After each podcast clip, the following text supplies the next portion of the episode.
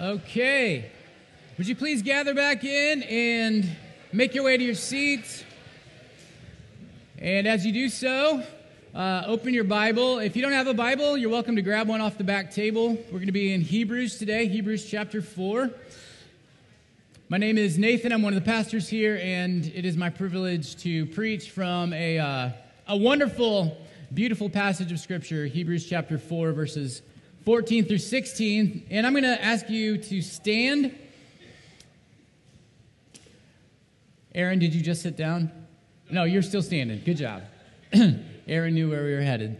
So we stand uh, because we believe that when we read Scripture, God is speaking to us. And so we stand to honor that, to recognize that. So, Hebrews chapter 4, verses 14 through 16. Hear the word of the Lord. Since then, we have a great high priest who has passed through the heavens, Jesus, the Son of God. Let us hold fast our confession. For we do not have a high priest who is unable to sympathize with our weaknesses, but one who in every respect has been tempted as we are, yet without sin. Let us then with confidence draw near to the throne of grace that we may receive mercy and find grace to help in time of need. Let's pray together.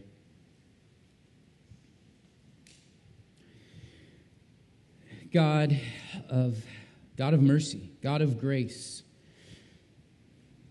We confess that our thoughts of you are far too small. In our minds, in our hearts, we form you into our image, imagining you to be like us. Lord, forgive us for this. And we pray that today you would use your word like a hammer to shatter those false images by the power of your Holy Spirit. God, would you take us by the hand, lead us into your heart so that we love you, that we trust you for who you truly are. God, we draw near to your throne of grace now through our great high priest, Jesus, in whose name we pray. Amen.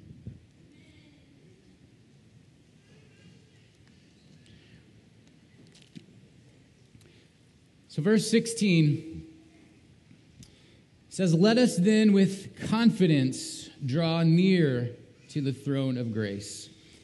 so, that's really the end goal of these three verses, is to give us confidence to draw near to the throne of God and to believe that it really is for us a throne of grace. And so if you are so disappointed with yourself, so frustrated with your weaknesses and failures that you think that God must also be disappointed in you and frustrated with you, if you find it almost unbelievable that God could actually be for you, if you feel like you're desperately thirsty for hope, then I want to invite you today to drink deeply from this ice cold glass of gospel water that the Holy Spirit has prepared for you here in this passage. And today, maybe, and maybe for the first time, I invite you to let the constant intercession and the compassionate heart of Jesus draw you confidently to the throne of God. And you might say, well, I don't even know what that means. What is intercession? And is the heart of Jesus really compassionate? It's not how I see him. Well, I pray that today in this passage you'll see, you'll both understand what the intercession of Jesus is and why it's precious, and um, I hope you will catch a glimpse of the heart of Jesus for sinners. Because these verses don't just tell us in verse 16 that we should draw near. They don't just say you ought to, you need to draw near, you must draw near, but they give us assurance that we can draw near with confidence. And the good news about this is that none of the assurances that we're given here depend on us. They're all about who Jesus is, what Jesus has done, what Jesus is doing right now for us. And especially, they're about how the heart of Jesus is touched by our struggles with sin. And so, verse 14 gives us that first assurance that we can boldly approach the throne of God. Let's read it again. It says, Since then, we have a great high priest who has passed through the heavens, Jesus, the Son of God. Let us hold fast our confession. Our confidence towards God is grounded in the reality that Jesus is our great high priest who is constantly interceding for us.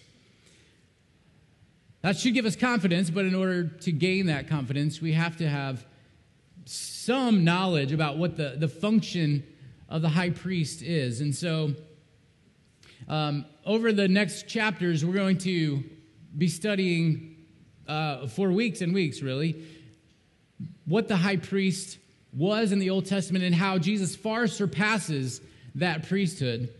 But this is just going to be a brief kind of snapshot of that so, under the Old Testament system, the Jewish system, the priest represented his people to God. So, that meant that when he drew near to God, he was representing his people. So, in a sense, he was bringing all the people near to God.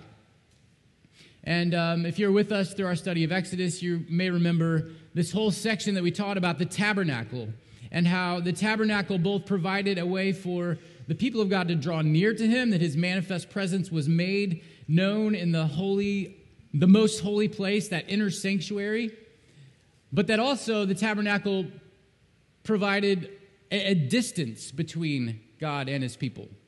That there was that there was the presence of God, but that, that the people were separate from God by this tent. And then later on, we had this, this temple that also showed where the presence of God was, but also demonstrated that God was other, that he was separate from his people, that approaching him carelessly would result in punishment, even death. And so it was only the high priest who ever had direct access to God. No one else could ever draw near, both in the, in the tabernacle and in the temple.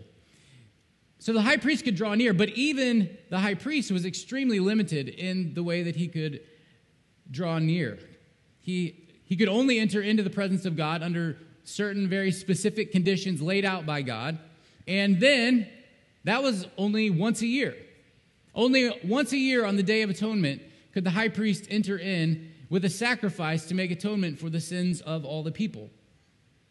And the high priest had to mediate between the people and God because of what we read last week in Hebrews chapter uh, 4, verses 11 through 13, where it talks about God being the all seeing judge whose word exposes the, the very inmost depths of who we are. It exposes our sin. And so, as, as we're exposed to God and all his righteousness and holiness, we are exposed to the threat of his holy wrath. And so we see that unmediated access to God is our undoing. You may remember in Isaiah chapter 6, where the prophet Isaiah comes before the throne of God. He sees God in all his glory, and he, he doesn't just rush right up to the throne of God. He falls down, he cries out, he says, Woe is me, for I am undone. For I am a man of unclean lips. I dwell among a people of unclean lips. He said, I've seen the Lord of hosts. I am completely undone. Isaiah recognized what we need to recognize that in order to come to God, we must have a mediator, one to offer a sacrifice for our sins. We need a high priest. And the writer of Hebrews here in this passage, he said it before, but he's saying it again that Jesus is that high priest. And he says he is our great high priest. And the Greek word there is megon, the word that's translated great is megon. And you can hear the root word in there. It's a word that's been carried over into English. It's the word mega. Um, Jesus is, he's saying, our mega high priest. And when we hear the word mega, we probably just think of size, like maybe a theater has a mega screen. But originally, the word mega also referred to high rank, referred to the person who is highest in ability, in authority, and in power. And that's who Jesus is. He's the mega high priest. He's the, the high priest who is above all in authority, ability, and power. In fact, he's the high priest that all the other high priests were just a shadow of, that we're pointing to. And again, um, this just introduces Jesus as high priest, and we're going to be looking at his, his priestly work and the significance of it and how it is more mega than the, the high priestly work of, of any other high priest. That's going to actually carry on from here all the way into chapter 10. So um, there will be many reasons that Jesus is the mega high priest unpacked as we go through that. But right here, the author of Hebrews gives two reasons, and they both highlight the nearness of Jesus to God. One highlights the relational nearness of Jesus to God, and the other, the physical nearness of Jesus to God. So, first, our great high priest has this unique relational nearness to God. As we see here in verse 14, Jesus is the Son of God, He's the divine Son of God. No other high priest could make that claim. Jesus is above every other high priest, infinitely more able to intercede for his people because of his unique relationship to God as Father the eternal Son of God, the one who from all of eternity has been nearest and dearest to the heart of the Father. He's the one who's interceding for us. He has a unique relational nearness to God. And Jesus also has a literal physical nearness to God that none of us have and that no other high priest ever had. He's our mega high priest because of what it says here that he has passed through the heavens. And when it says the heavens here, that just means the sky. It means that Jesus is no longer in this universe physically. He's moved beyond this created realm and into that mysterious realm where God dwells. And as we saw right at the beginning of this letter, within the first few verses, Jesus ascended to heaven and he sat down at the right hand of the majesty on high. That's what this is talking about. What it means is that and this is kind of mind blowing if you've never thought about it before, but it means that Jesus, in his glorified human body, is right now constantly in the immediate presence of God. He doesn't, he doesn't enter into God's presence on our behalf just once a year like the, the Old Testament priest did. Jesus has a continual, uninterrupted access to God. This high priestly work of Jesus, his intercession for us, it is uninterrupted. It is constant intercession because he is right at the throne of God and he's there interceding for us. And so, if you think, well, I thought that the high priestly work of Jesus was a sacrifice and he sacrificed himself, and that just happened one time, right? Yes, that, that aspect of his high priestly work, that was one time he offered up himself as a sacrifice, never to be offered again. He died on the cross, propitiating, appeasing, absorbing the wrath of God for our sins. And that aspect of his priestly work, that sacrifice making aspect, that's finished. But his work of interceding for us, of representing us as his people to God, that's, that's ongoing. It is constant. So, what does that really mean for us? How, how does the relational and physical nearness of Jesus to God give us confidence to draw near to God to ask for help?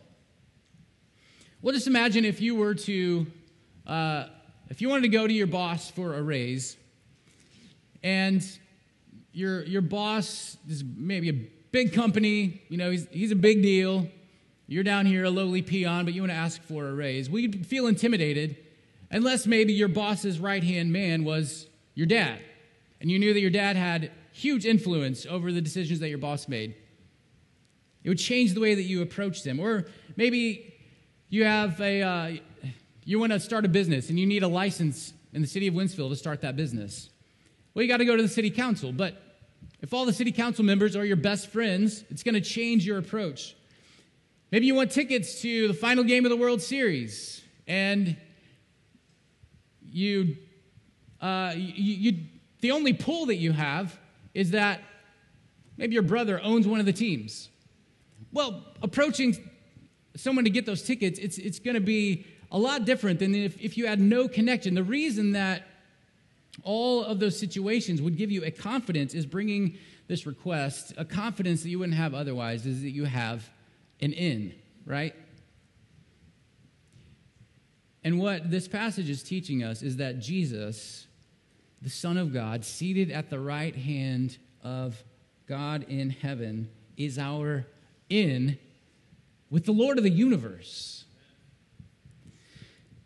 And of course, those examples, they all fall way short of the mark, but maybe they give you a small glimpse of the boldness that having Jesus as your intercessor should give you as you approach God. And what I really hope they point you to is the fact that it's not who you are that gives you confidence, it's who you know. It's your relationship to Jesus that gives you confidence to approach God, which is why we pray in the name of Jesus. It's not just a meaningless or throwaway phrase if we understand it rightly. What it means is that we have no right at all on our own merit to approach the throne of God. We come only through Jesus. But if we're trusting in the constant intercession of Jesus for us, if we're joined to him by faith, then we have complete, free, total access to God.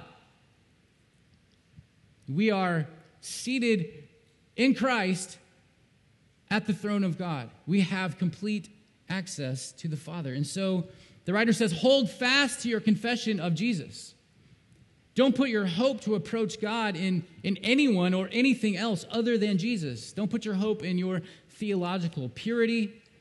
Don't put your hope in your attendance here or your membership here. Don't put your hope in your own moral goodness. Be drawn to boldly approach God because of the constant intercession of your great high priest. And so that's the first thing that should give us confidence to approach the throne of God, that, that we have this constant intercession. But it actually seems that the, the author of Hebrews is aware of and he's sensitive to, and in verse 15, responding to a potential obstacle here. And that obstacle is that the very fact that Jesus is so great might be a problem in our minds. So instead of drawing us near to God, it might make us reluctant to come. If we think, well, Jesus has passed through the heavens, as he just said, which means he's not here. He's distant from us physically, which might make us think, does he really care about my mundane life, my little problems? And not only that, we were just told that he is the Son of God, that he's holy, he's pure, he's infinitely far above us in every way. He's, he's supremely powerful. And so we might ask, because of who he is, doesn't that mean that he's more likely to be irritated with me if I approach the throne with all my neediness, all my problems, all my repeated coming and confessing the same things, asking for the same things over and over again. If Jesus is so high and mighty, is he really going to be interested in hearing from me? Does he really care? And these are the questions that verse 15 directly addresses. So, verse 15, let's read it again. For we do not have a high priest who is unable to sympathize with our weaknesses, but one who in every respect has been tempted as we are, and yet without sin. Church, if we can truly believe this, I think we'll find this to be one of the most amazing and comforting verses in Scripture. I pray that God would work this into our hearts. The writer of Hebrews is so intent on causing this to sink in that he uses a double negative. So instead of saying simply, we have a high priest who is able to sympathize with us, it's like he can hear the objection that's in our minds, like he's anticipating it, like we're, he can hear us saying, Sounds like this great high priest is so high and mighty that there's no way he can sympathize with me. And so he responds emphatically, Wrong. We do not have a high priest who is unable to sympathize with our weaknesses. And what makes it so encouraging is that Jesus uh, what Jesus sympathizes with. It's, it's not just our physical weaknesses, although because he was truly human, he took on all of our physical weaknesses, so he understands those things too. But what we're assured of specifically is that Jesus sympathizes with us in the very things that we are most ashamed of. The exact things that we think would make him unsympathetic. He sympathizes with us in our weaknesses, specifically when it comes to temptation. I mean, look at it. That's what's highlighted here, isn't it? Our great high priest is one who, in every respect, and that means in every way, has been tempted as we are. Of course, the sympathy of Jesus doesn't mean that he approves when we give into temptation, but he absolutely understands how hard it is to fight. And a couple of, of objections might come to mind. You might be thinking, well, is that really true? How is it that Jesus has been tempted in every way that I've been? I mean, he didn't have access to pornography on his phone. He couldn't, uh, he didn't have the temptation to either read or even spread juicy gossip through social media. And obviously, Jesus didn't face those exact things. but if you think about it, those things are really just conduits for temptation. So it's kind of like saying that Jesus never drank water because uh, he never was able to turn on the faucet. Jesus faced temptations, the same temptations. Jesus faced the temptation to lust. I mean, how about when a woman who was known as a sinner, which probably means that she was known for being sexually promiscuous, how about when she was washing Jesus' feet with her hair? I think there was no temptation to lust there? Uh, the temptation to gossip or slander, that's always been around. It's not any different really now because it happens electronically. Jesus, Jesus more than anyone could have justified talking badly about people behind their back, right? I mean, we do that because we think we're better than other people. Well, Jesus actually was better than everyone, so surely he could have gossiped about people. It, surely it was a temptation for him. It was a real temptation. And so we should take this passage at face value. You haven't faced a single temptation that Jesus didn't have to battle to. He understands the allure of sin. And he's not ashamed of you for being so weak as to be tempted. This verse says, far from it. He actually sympathizes with you. But another objection here might be well, he can't really sympathize because it says it right here. He never sinned. So, how can he really know the intense pressure that I feel when I give in to greed or lust or anger or selfishness? C.S. Lewis imagined someone objecting exactly like that. And here's what he wrote in response to that objection. I think it's a, a great response. He said, A silly idea is current that good people do not know what temptation means. This is an obvious lie. Only those who try to resist temptation know how strong it is. A man who gives into temptation after five minutes simply does not know what it would have been like an hour later. That is why bad people, in one sense, know very little about badness. They have lived a sheltered life by always giving in. Christ, because he was the only man who never yielded to temptation, is also the only man who knows to the full what temptation means, the only complete realist. So, what Lewis is saying is that Jesus because he never sinned, because he never gave in to temptation, actually experienced an intensity of temptation that we've never known. It's like only the tree that is still standing after the hurricane has felt the full extent of the hurricane's furious wind. The tree that fell over and lay down, it didn't know what the wind would have been like five minutes later. So Jesus understands temptation even more deeply than we do. And yet, incredibly, Jesus doesn't look down on us because we do give in.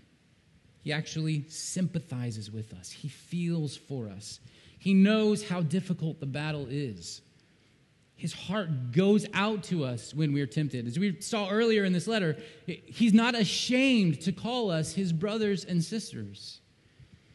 And this is, I know for many of us, a much, much needed truth because we have this kind of suspicion that Jesus is always just a little bit irritated with us, that he's always just a little bit disappointed with us, that he's always a little bit hesitant for us to come to him because we're so messed up, so dirty. And really, verse 15 attacks all of those kinds of feelings, those anti gospel feelings. And it's really worthy of a whole sermon, at least on its own. Um, in 1651, there was a Puritan pastor named Thomas Goodwin who published not just a sermon, but a 156 page book that unpacks and applies just that verse, just verse 15 of Hebrews chapter 4. And the title of that book is The Heart of Christ in Heaven for sinners on earth. And I haven't read the whole thing, but I've read some excerpts, and what I've read is amazing. It's wonderful. Um, some of you may have heard about a book that came out much more recently by a guy named Dane Ortlund called Gentle and Lowly. And in Gentle and Lowly, um, Dane Ortlund is relying quite a bit on Goodwin's book.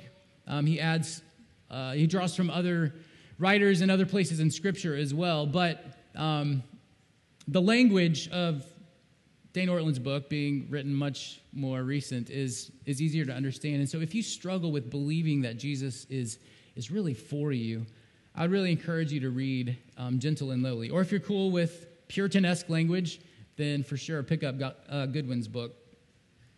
But at the end of his book, Thomas Goodwin gives four ways to apply this passage, to apply this glorious truth that the heart of Jesus is sympathetic towards us. And I want to give you those four applications. The first one he gives is that Christ's heart of compassion affords us the strongest encouragements against sin. We know that Christ's heart is not at rest until our sins are removed. Those sins, I love this, those sins move him more to pity than to anger, even though he hates them. Our sins move Christ more to pity than to anger, even though he hates our sins. Second application whatever trial, temptation, or misery we may suffer, we know that Christ also endured it and that his heart moves to relieve us in our distress. It's not just that he feels sorrow, it's not just that he is sympathetic, but his sympathetic heart is actually, it moves him to, to help us. Number three, the thought of how much we grieve Christ's heart by sin and disobedience is the strongest incentive we have against sinning. If we love the Lord, we won't want to grieve his heart with our sin.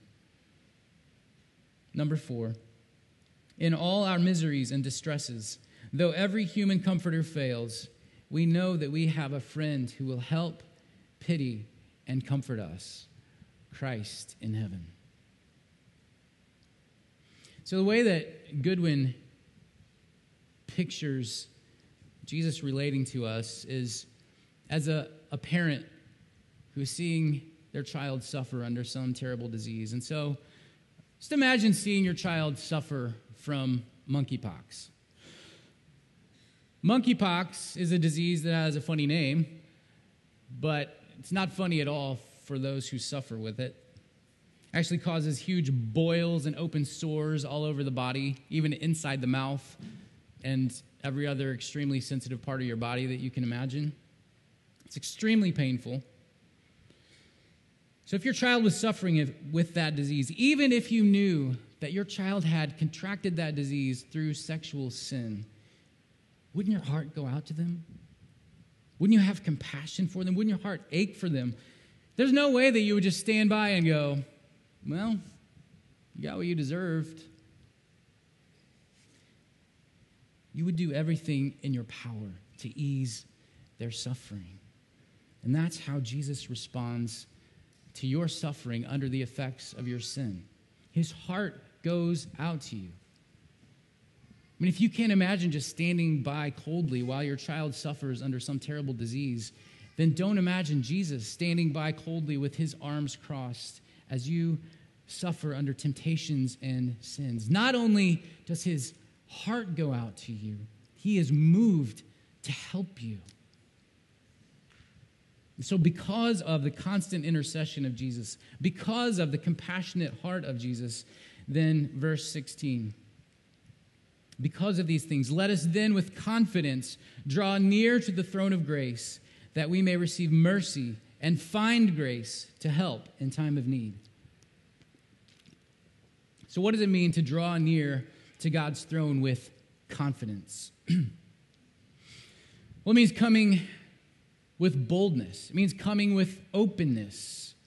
It means that we don't have to come creeping towards God like if you've ever seen a dog that got into something, tore something up, and it knew it was going to be in trouble, the way a dog kind of creeps towards you with its tail between its legs, slowly, just waiting for you to yell or lash out or whatever they're expecting.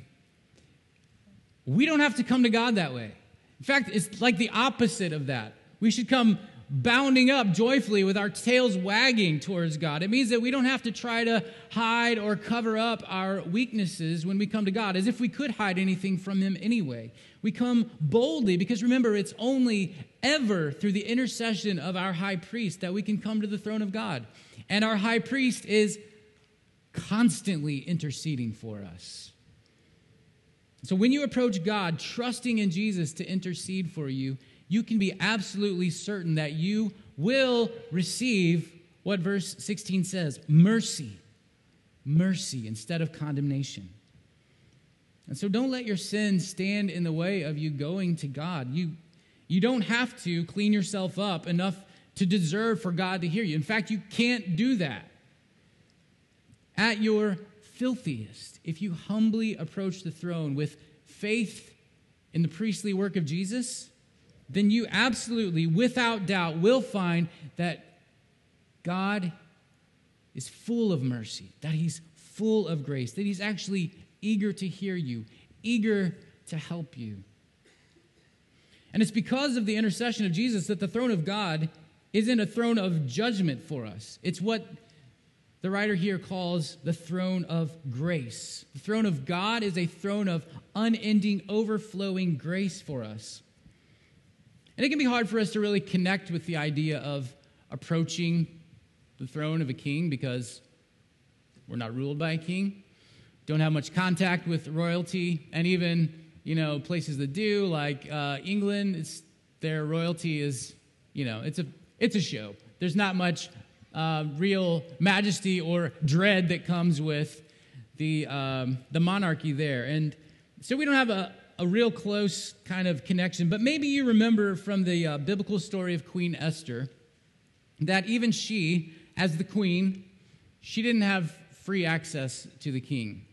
Right? She had to come in and and she actually queen esther when she needed to approach the king she asked for all of her people to be fasting and praying for her because it was that serious of a thing she she prayed that god would change the heart of the king so that he would receive her well so she had to come in and wait to see if the king would, do you remember this? If he would hold out his scepter to her.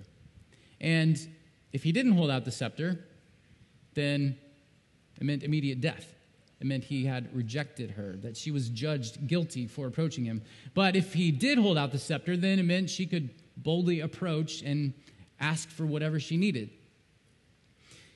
And so, because Jesus is interceding for us, it's as if the king of the universe is constantly holding out his scepter of welcome to us, saying, You are welcome to come. This isn't a throne of judgment for you.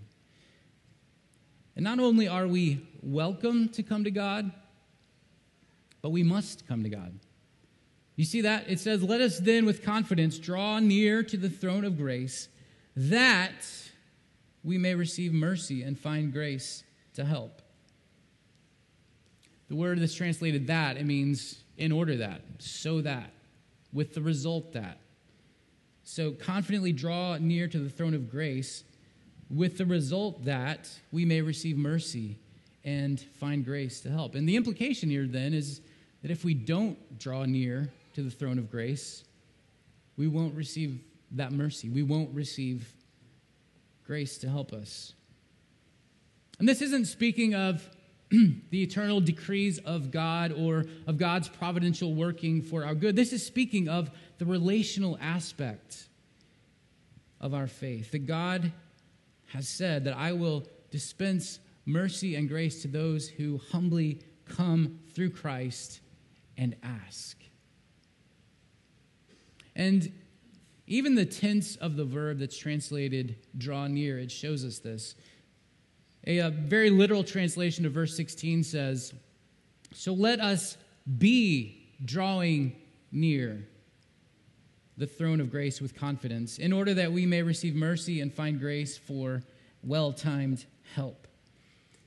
So let us be drawing near. That means we need to be constantly, continually drawing near to the throne of grace. And why? Because we continually need mercy. We continually need help to hold fast to our confident faith in Jesus.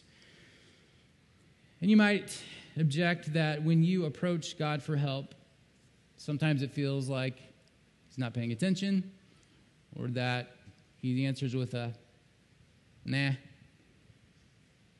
Again, that literal translation that I just read is helpful because it makes the Greek a little bit more clear. What the ESV translates at the end of verse 16 as help in time of need is literally well timed help. That is, that God gives us the exact help that we need exactly when, according to his infinite wisdom, we need that help. His help, though it might feel delayed to us, it's always well timed help. In fact, it's perfectly timed help. And so don't hesitate to go to God again and again and again. Trust His wisdom, trust His timing, trust His mercy and grace that's given to you through Jesus. Let the constant intercession and compassionate heart of Jesus draw you confidently to the throne of God again and again and again. When you think, I got to be the worst Christian ever. I'm so weak. I must be a big disappointment to God. If I was God, I wouldn't be willing to listen to me. I wouldn't even be, I wouldn't want to be anywhere close to me because I'm such a mess. Go confidently to God in that. He is merciful, He is full of grace, and He will graciously pour out His unending resources to give you the help that you need. Jesus hates your sin more than you do. But he loves you more than you do, too. His heart goes out to you.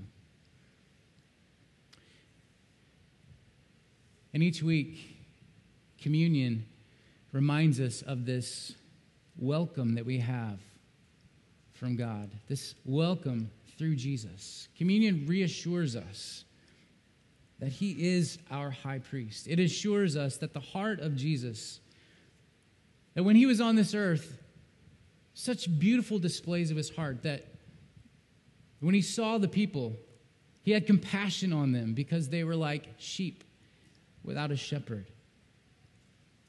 Jesus was called the friend of sinners. He had compassion on those, that others despised. He reached out and touched the untouchables. He showed mercy to those who deserved judgment.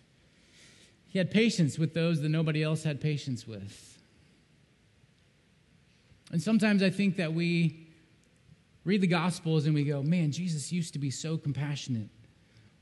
And then we go to Revelation and go, but that's what Jesus is like now. He's a judge, he's got a sword. Well, Jesus always had the sword of the word. he had pretty judgmental things to say to those who rejected him, to those who covered up the gospel. but he had great compassion. And his heart hasn't changed. He hasn't changed. The heart of Jesus in heaven right now is just as compassionate, just as merciful, just as eager to reach out to those who are dirty and who are the outcasts.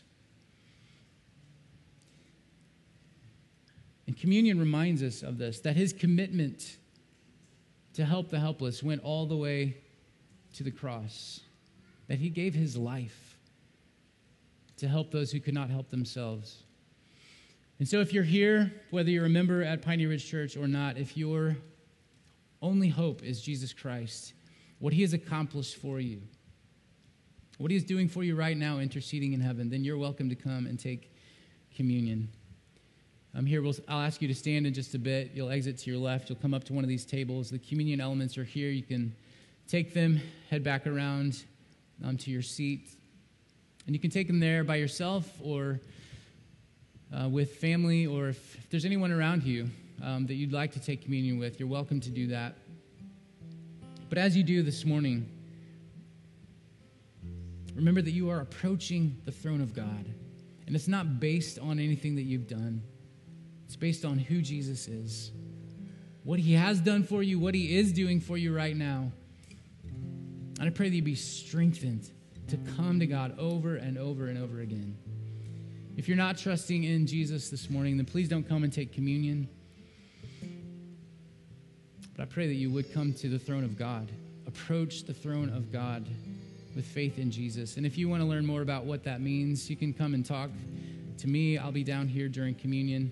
Love to talk with you or just pray for you. Um, be happy to pray with anyone who wants to come. If you're maybe a little uncomfortable coming right now, but you do want to talk, or if you need prayer, but you don't want to come this morning, you can fill out one of the connection cards and drop it off in the box before you leave today. And we would love to connect with you this week. I'm going to pray, and then can stand, and those who should may come.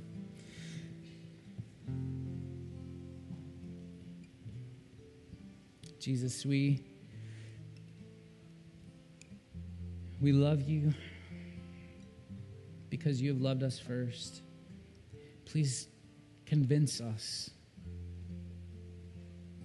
again today or for the first time of your heart for us as weak sinners.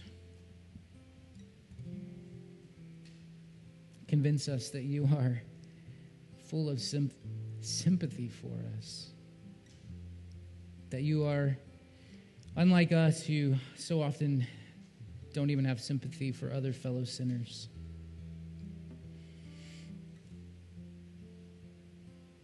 Thank you for making it possible for us to come to God.